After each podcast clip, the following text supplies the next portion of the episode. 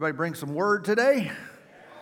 If you brought a Bible or your smartphone or something with a with the word in it, let's get it out. And let's go today to the book of First Peter. First Peter is found right before Second Peter. Just trying to help. First Peter chapter 2 and of course, you know where that is, right? I want to get into some things today and talk to you some more about this subject we, we initiated a few weeks ago, series titled Give It to God. And I want to begin to further adopt the thinking of God regarding what we present and offer to Him. All right, we want God's perspective so that whenever we approach Him and worship Him and offer things to Him, we know what He's pleased with, we know how we are supposed to approach it, and, and, we do it in such a way where it's fruitful, it's productive, it, it, has a, it has a positive impact on us, and it's not just something that we do out of religion, out of requirement, um, out of, uh, just as a result of some kind of rule or even a tradition, but we do it from a position of revelation. See, when I understand the will of God, the, the, I understand what, what pleases Him, what He desires, then when I respond to that, I can not only do it in faith, but I can do so with His involvement in the process. Okay? Everything that we do for the Lord should be done out of revelation, meaning I, I found something that He wants, that He gets involved with, something that He has promised, something that He has said, and I act upon that. Uh, even things that we do regularly, uh, like, like baptize uh, individuals in water. That's not supposed to be just some religious experience. It's not just supposed to be some religious duty, some obligation some prerequisite to heaven. No, it is supposed to have a profound impact on the person's life who has already accepted Jesus as their Lord and Savior. All right? And if it doesn't, the person doesn't understand what it's for. They don't understand what's really happening there.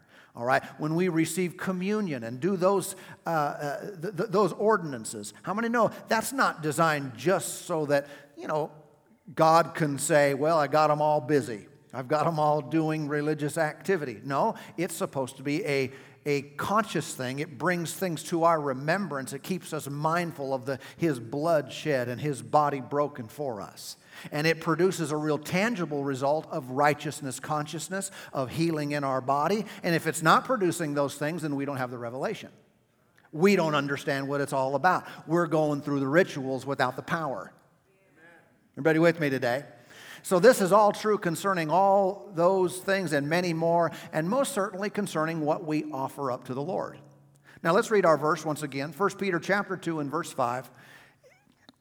It reads this way You also, as living stones, are being built up a spiritual house, a holy priesthood to offer up spiritual sacrifices acceptable to God through Jesus Christ.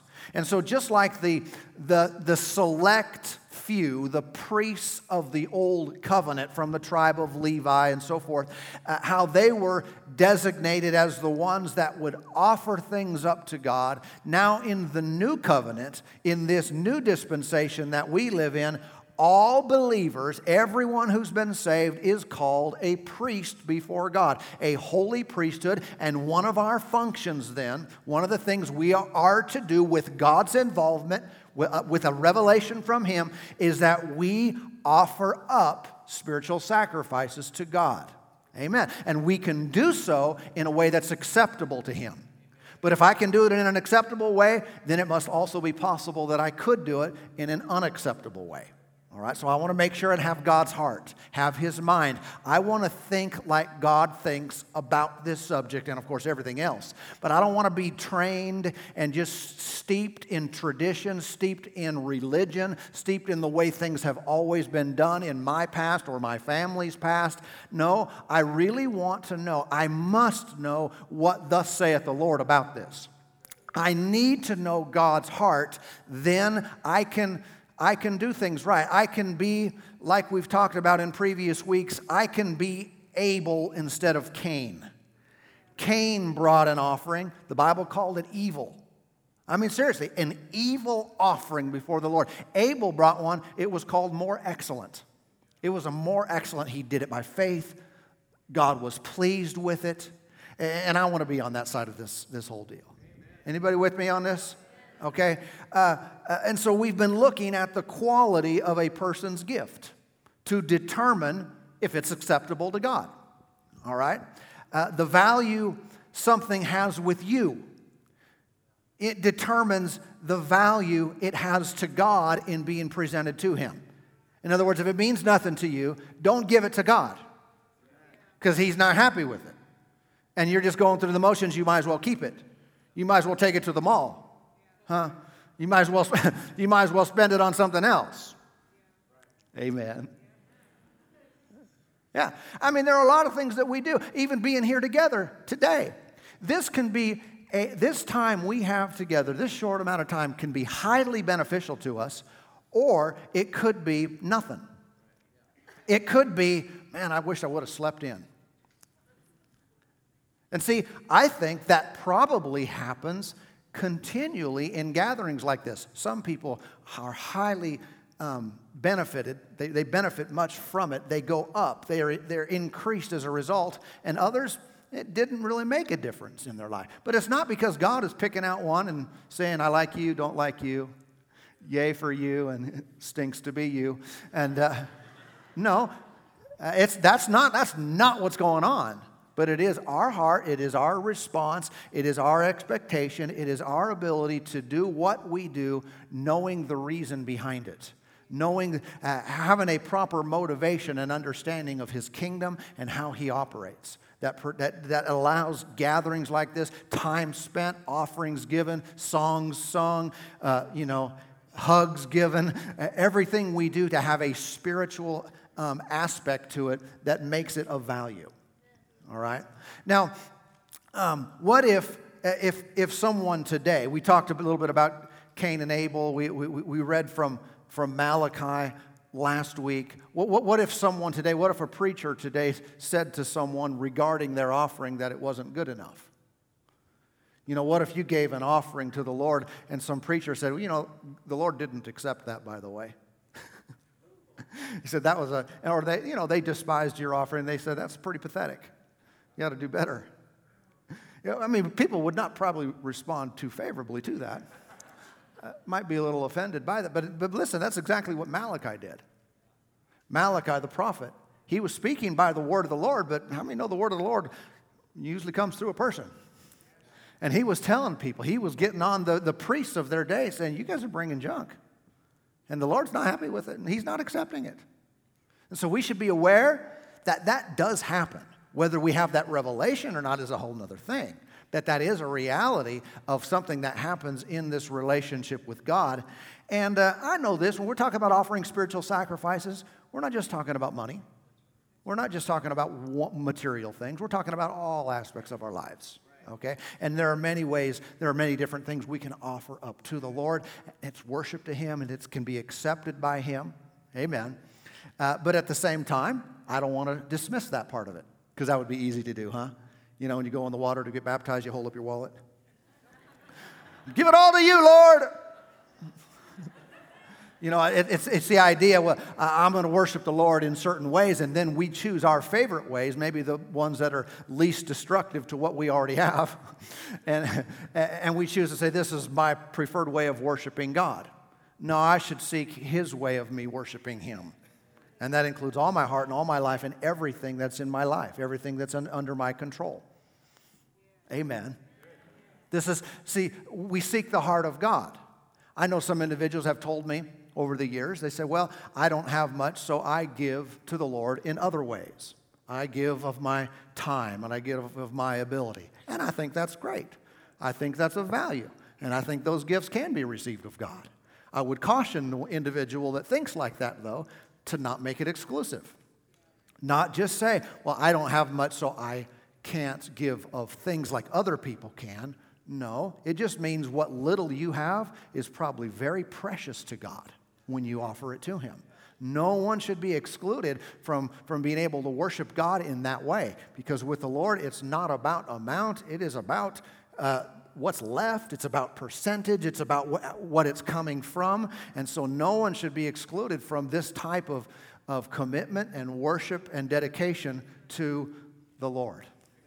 Amen. Now, like I said, we were we've studied and looked a little bit at, at Cain and Abel and that first offering mentioned there in the Bible. And I want to look at another one. We're looking at actually a couple of them. Uh, one of them is found in Genesis 8, and it has to do with Noah. Okay?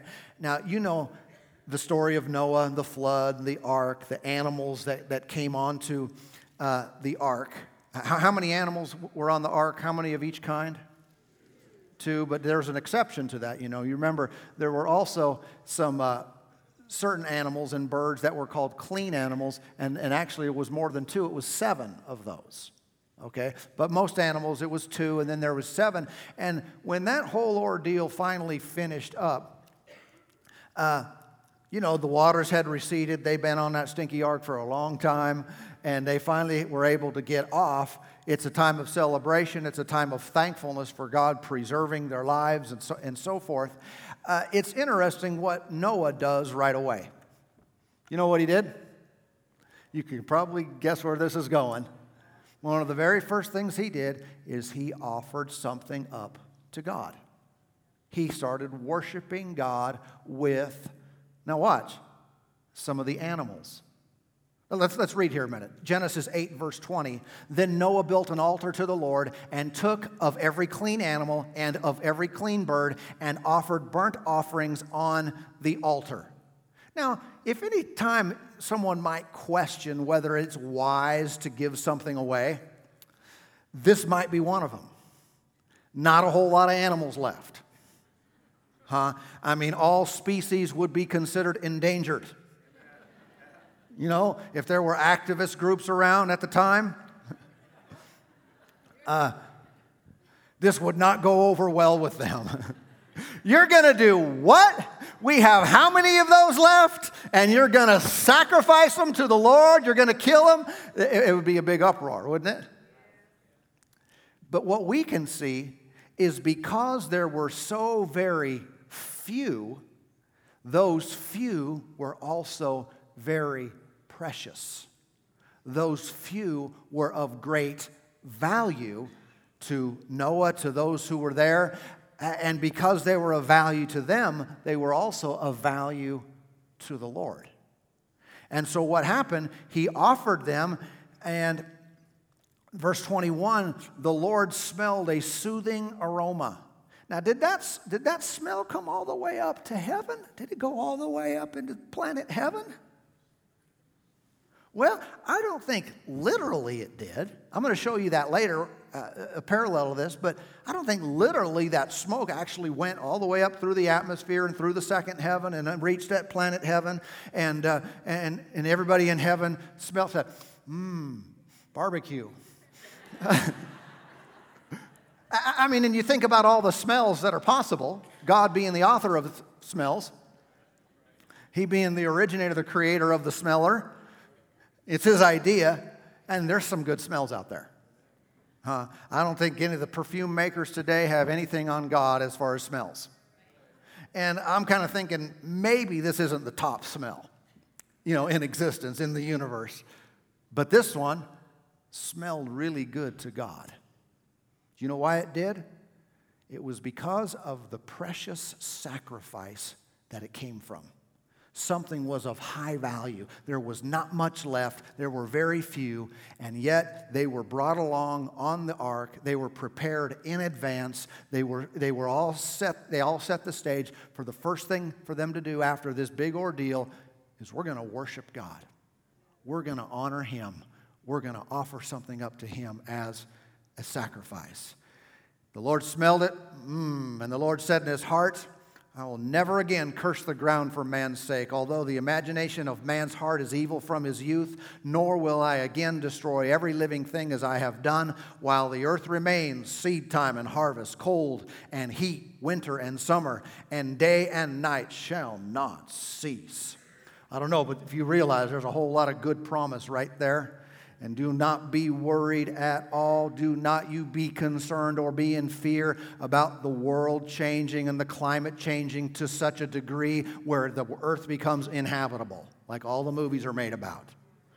You know, and we're not going to live here, and the crops won't produce, and it'll be frozen, frozen ball or burning on fire. Not going to happen. As long as we're here, as long as the earth remains, crops are going to grow. Seed time and harvest, cold and heat, summer and winter, all these things are going to keep going on. And this is what the Lord said after this precious offering was given to him. Amen. So Noah made an offering, made some of the animals an offering, and God received it. When we think sometimes we can't afford something as far as giving to the Lord, that's when it is most precious to Him. Now, look with me over uh, at 2 Samuel. Okay?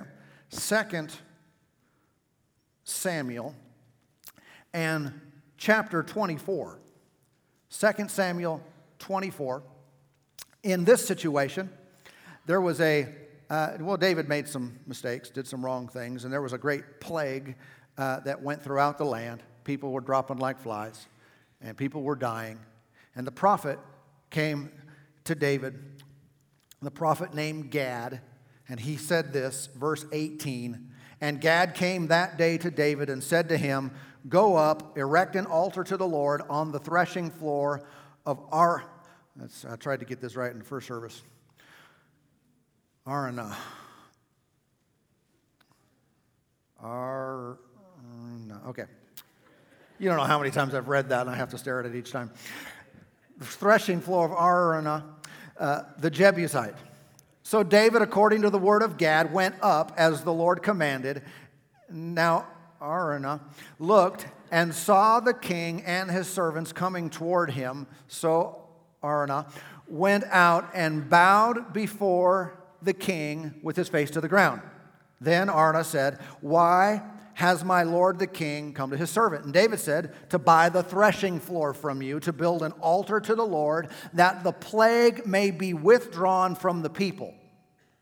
Now Arna said to David, Let my lord the king take and offer up whatever seems good to him. Look, here are some oxen for burnt sacrifices, and threshing implements, and the yokes of the oxen for wood. All these, O king, Arna has given to the king, and Arna said, to the king, May the Lord your God accept you. Then the king said to Araunah, No, but I will surely, look, buy it from you for a price. Nor will I offer burnt offerings to the Lord my God with that which cost me nothing. That is a powerful statement there. This is the heart of David. He said, because he has an opportunity. Let's get the sacrifice done. The prophet has spoken. Let's go make, bring the offering.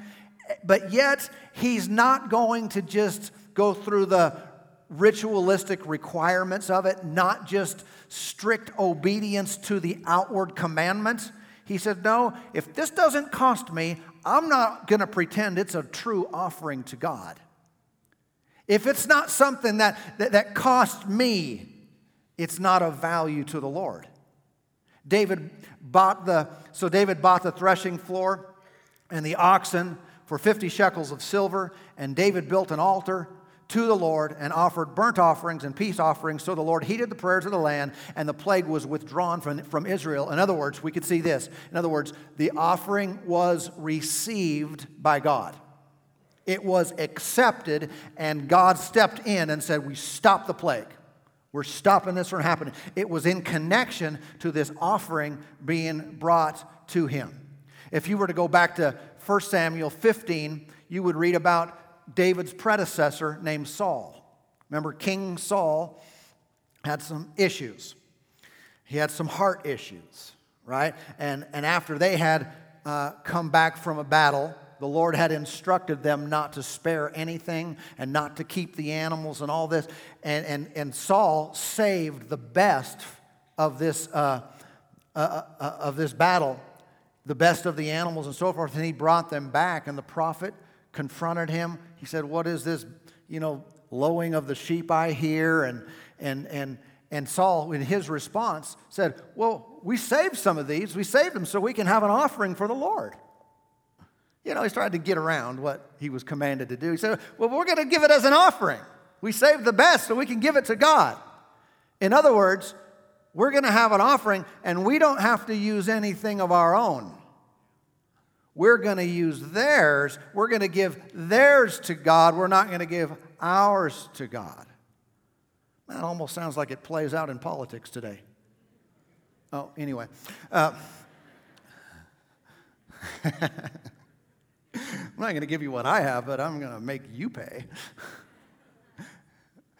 but he was trying to, uh, you know, the, the heart wasn't there. There's Saul who says, I'll give something that's not mine, something that didn't cost me. These animals were sentenced to death already, so I'll give them. As opposed to David, he had an opportunity to give an offering, to go through what he was required to do. And he said, Absolutely not. I'm not going to do it if it doesn't cost me. And what are we doing? How do we approach the Lord? What do we give to him? Does it cost us? Is there sacrifice involved? Is there a giving up of something that belongs to us? Is that in the equation, or is it just going through the motions and doing what we're supposedly required to do? What about, uh, uh, what about saving? Some might have the, uh, the impression, the idea that if we're really spiritual, really have a good relationship with God, then we always give up everything for the Lord. So I give everything to, to God. Well, I want you to understand the big picture. You do not see through in Scripture from beginning to end this idea that God wants His people to live off the bottom of the barrel. That's He wants you, whenever you have anything extra, whenever you have anything that would be called a blessing or called, uh, you know, an abundance in any way, that you should automatically just give it all away. You know, an individual told me that one time. He said, I don't think Christians should have anything extra. I think whenever they get something extra, they should give it away, give it all away. And uh, I thought, well, what about sowing and reaping? If a person sows, they're going to reap and they're going to have a bunch more. And if they give it all away, then they're going to have a bunch more, right? And he said, well, uh, yeah, but then they should give that all away. In other words, he was kind of kind of coming at this basically like Christians shouldn't have anything you know, above bare necessity. And, and that's not right. That's not the way our Father thinks. Religion might think that way.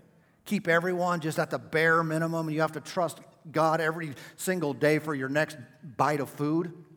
You know, like Israel in the wilderness, give us our daily bread as opposed to an abundance that they were heading to in the land of promise, where they were to land flowing with milk and honey. That was God's will. If you have to go through some daily things to get there, fine. But God's will is not that, is not that we're living at the bottom of the barrel. We can live off the top of the barrel and stay full all the time. That would be a better scenario. Even that individual that was telling me that was a hypocrite. He was, because I saw him at a restaurant. He could have survived off a loaf of bread at home. Would he would have lived. But people who oftentimes are condemning of others and saying you shouldn't do this and you shouldn't have this and, and all this kind of stuff, they're often hypocritical because they're not living. They're, they got some. They got an extra pair of socks they could probably give away. They only need one. Here, here's my point: uh, saving and having extra that is a part of God's plan. In fact, let, let me read a couple scriptures to you along those lines. Proverbs chapter six, verse six through eight reads this way Go to the ant, the ant, you sluggard. Consider her ways and be wise, which having no captain, overseer, or ruler provides her supplies in the summer and gathers her food in the harvest. In other words, what does the ant do? Gets ready for winter, stores up, supplies up, has an abundance, and the ant is not, not proposed there as something that we shouldn't learn from, but just the opposite. We should be as wise, as smart as the ants, and have things for the future. Yeah. See, that's a godly principle. It's a godly principle to have an abundance. Uh, Proverbs 13 22 reads, A good man leaves an inheritance to his children's children.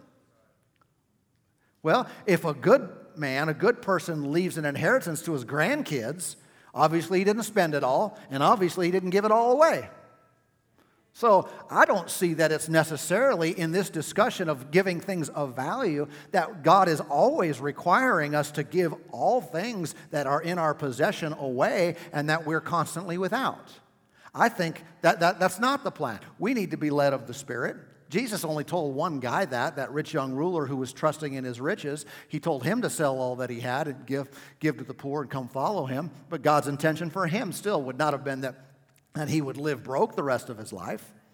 That's not, that's not the will of God at all. In 1 Corinthians chapter 16 in verse 2, uh, Paul writes here on the first day of the week, let each one of you lay something aside, storing up as he may prosper, that there be no collections when I come. He said, You ought to store stuff up, set stuff aside in order to give. One of the reasons God wants us to have an abundance and to live with a supply and to live with a storehouse and have an abundance is so we're ready at the drop of a hat to give or however He directs us. You see, if I'm living my life, and I realize some may be there, but just have a vision for more. If I'm living my life and man, at the end of every week, I'm out, at the end, I'm just waiting for that paycheck and I don't have any more, I want you to know that God wants more for you than that. Yeah. He, he wants you to live at a higher level so that you can give and you can have an abundance to give. And if He leads you to give to an individual and pay someone's car payment or, you know, or pay their house off or whatever, buy them an island, uh, whatever, you, you can do that.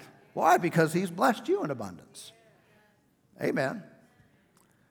And, and so I think we, we ought to think that way. I, I know with the church here, what we do is all, all the general tithes and offerings that, that, that come into the church, uh, what we do is we take the, the first 10% right off that. We practice the tithe. And that 10% goes into our giving account and we don't touch it. We don't pay building payments or maintenance fees and salaries and any, any of that kind of stuff. No, that part we set aside, and now we have a supply to give from. And we give to other ministries, and we give to the poor, and we give to missions, and we give to a lot of give to a lot of things. But we do so because we prepare ahead of time. And if the Lord directs us to do it, we always have money in there, by the way. Why? Well, if the Lord directs us to do something, we can obey right then. The Lord shows us here's, here's something of, of, of worth, here's something of value. Uh, write a $10,000 check to this ministry. Okay, we'll do it. Bam. And we can do it right then. Why? Because we're blessed.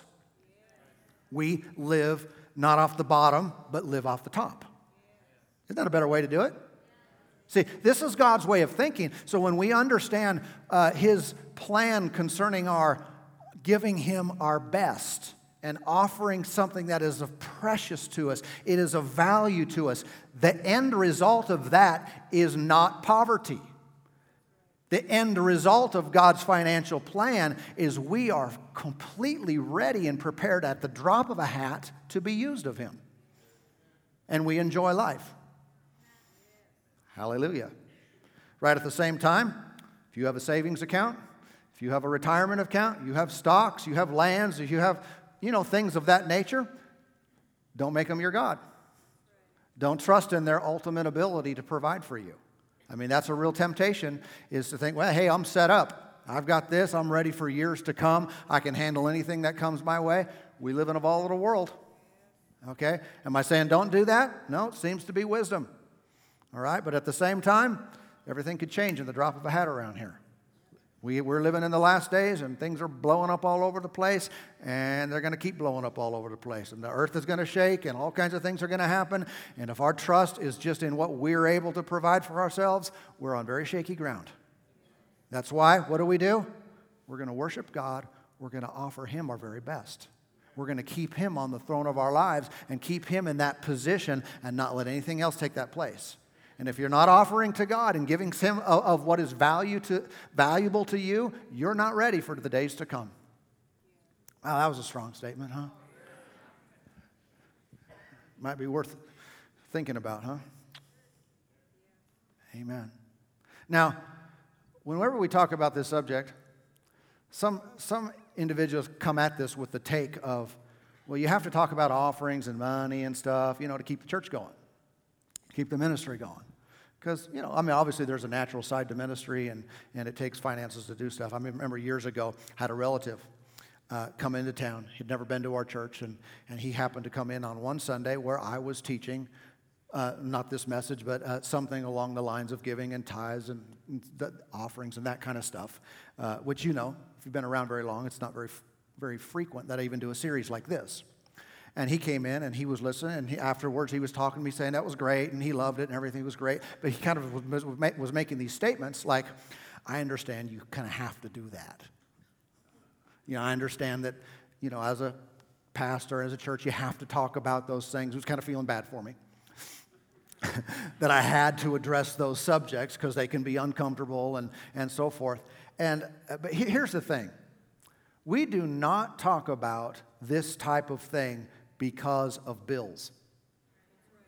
If we had a $100 million in the bank today, everything was paid for, we had a plan for the future, we are set, we are laughing, we would still be having this teaching series right now.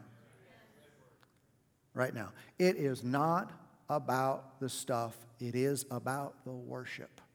It is about the heart. It is about honoring God. It is about doing things His way and seeing things from His perspective. God is not impressed with money, He's not impressed with things. I mean, He likes stuff. His streets are gold, and, you know, God, it's obviously of Him. But it is not about that from It is about our worship to Him. What we do here and what we do in our service is, is all about that. It's all about drawing near to Him and letting His life fill us. When you come to know Him, you count everything else in this world as dung. That's the way Paul put it. It's a bunch of nothing compared to your knowledge and relationship with Him. That's what this is about. That's what our offerings are about. They are about the relationship, giving Him that place in our lives. Then, after that, of course, there's the natural side to it that you could say, well, it has to happen.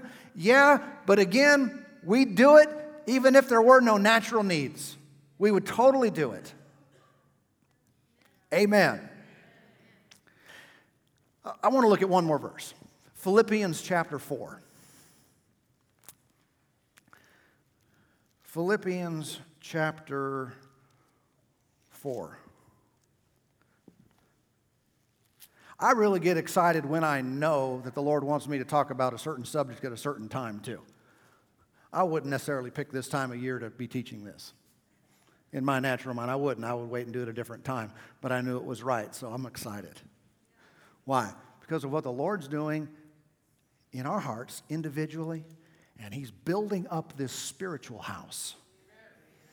Living stone, spiritual house to offer things acceptable to him. And uh, I look forward to much uh, upgrade in what's happening around here. I'm thankful for the presence of God the way it is. And uh, man, good things are happening. But again, store up. Isn't that what Noah did? He prepared before the storm. Let's bring extra animals for the sacrifice afterward. That's what he did. In Philippians chapter 4, here, verse 18, Paul writes to the Philippian believers, the church there. He said, Indeed, I have all and abound. I am full, having received from Epaphroditus the things sent from you. He said, I've got enough. I'm full. I'm taken care of. I am well supplied because you guys gave. Epaphroditus brought the stuff over. I'm set up. I'm, I'm ready to go here. Look what he added to that, though. This is the language with the knowledge of the Old Testament and those offerings that they did before. This brings that language. This is why he uses it. It makes sense to them. It should make sense to us. He said, a sweet smelling aroma, an acceptable sacrifice, well pleasing to God. Think about it. They gave their money, their supplies, their stuff for Paul's use and God could smell it. That tells me even the burnt offerings of old weren't all just about the barbecue, weren't all just about the smell. It was more of a spiritual smell than just the natural thing. They gave to Paul, and the Lord said, Oh, that smells good. Isn't that amazing? I mean, I think if we, if we lack that revelation, we're missing out on a whole bunch of what's happening in the presence of God when we give from our heart and we give things of value to Him. He's saying, Oh, I like that. I, that smells good. I don't want to give anything that stinks, by the way, because I guess that would be possible too if we stay with the whole nostril thing here, right? That I could give something that we're not right, like a Saul, like a Cain. I could give something, and the Lord would go, Oh, what is that? What's that smell? And that's that pathetic offering. But they gave, and the Lord smelled. Did the Lord actually receive it in heaven? In a sense, He did. In a spiritual sense, He received what they gave to Paul. It was well pleasing to God. What if we took a whole service and worshiped God. We just did that a few days ago in our believers' meeting. The entire service, we sang, we shouted, we lifted our hands, we rejoiced, we were glad. The whole service wasn't no preaching. And usually you hear about that. You've been a part of that. You think, man, that was wonderful. That was glorious. That was just exciting. And others here, maybe they weren't a part of it. They say, yeah, that's good. That's just an honorable thing to do, just to sing to the Lord and worship Him the whole service. What if the whole service were an offering?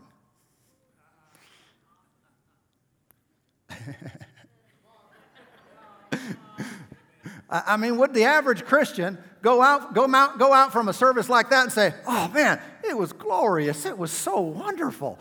Oh, so thankful that they would do so. I mean, God was glorified with that service. Or would there be a temptation to say, Man, these people, I mean, they didn't, what, they weren't prepared? Didn't have a sermon? All about the money. All they're doing is asking for money. All they're doing, huh? Which would be more likely? Which one comes from a place of revelation? Which one comes from a place of understanding the Lord? When you understand His heart, man, things shift. Man, things take a different priority. Man, they're different.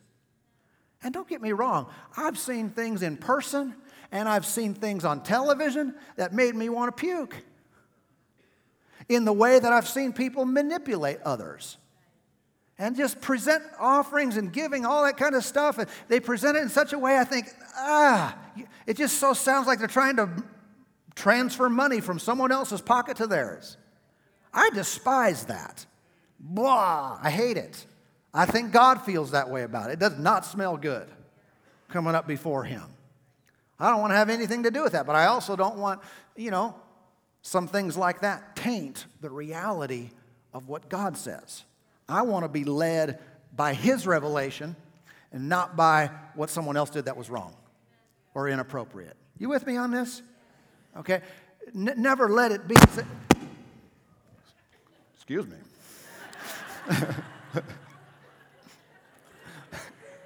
Woo!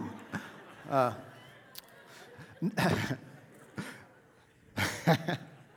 never let it, sorry, I'm, did I wreck the rest of the service? never let it be in your heart that it's really a heart issue about stuff and you wanting to hold on to stuff, but then it just gets expressed as, well, they do this, and I don't believe in this. And, and people use all this kind of stuff to cloud the real issue. Again, you and I individually stand before God. Let's get that right. Because if your relationship with God is not dynamic and amazing and powerful and life giving and something you live for, then that's what, the pro- that's what the problem is. And that's what we want to fix. Amen. And when that's in order, I tell you, other stuff in life that people stress about and have fears and all kinds of stuff, that stuff starts dropping off. Starts dropping off when you get that in order. Amen. Father, today we pray and we set our hearts on you. We set our minds only on you. For the blessing of the Lord is upon us now. And Lord, we seek to honor you and show you the great respect and worship that you deserve. Let us not be earthly minded. Let us not be just mindful of the ways of man. But let us catch your heart, your desire in how we conduct our lives and what we do with our stuff. As we offer our worship, our praise, our singing, our songs, our gifts, our finances, our lives to you, may it be acceptable and well pleasing in your sight. Thank you for helping us today to see it, to understand your ways, and to know your will for our future. Thank you, Lord, for directing our steps now. You order our paths. You make it clear to us what we should do and where we should go. Hallelujah. We give you all the praise. We give you all the praise. Man, you feel that presence of the Lord. It's just so precious, so sweet. Man, you can tell when fire comes down from heaven and burns up the sacrifice, God likes it. And when His fire and His presence come down and sounds and saturates our lives and our minds and our service, oh, He likes it. Lord, we, we are thrilled and we live in your presence. It's what we value most. So thank you, Lord, for, for your spirit moving, healing bodies, setting minds free, giving direction, giving comfort to those who've made really bad decisions and they've gone the wrong way. Thank you for your grace and mercy to bring them back today. You love them. Your mercy is there, your kindness. You're not upset and not angry, but you're drawing them back home. Thank you for working in hearts now. We honor you. We bless you in Jesus' precious name.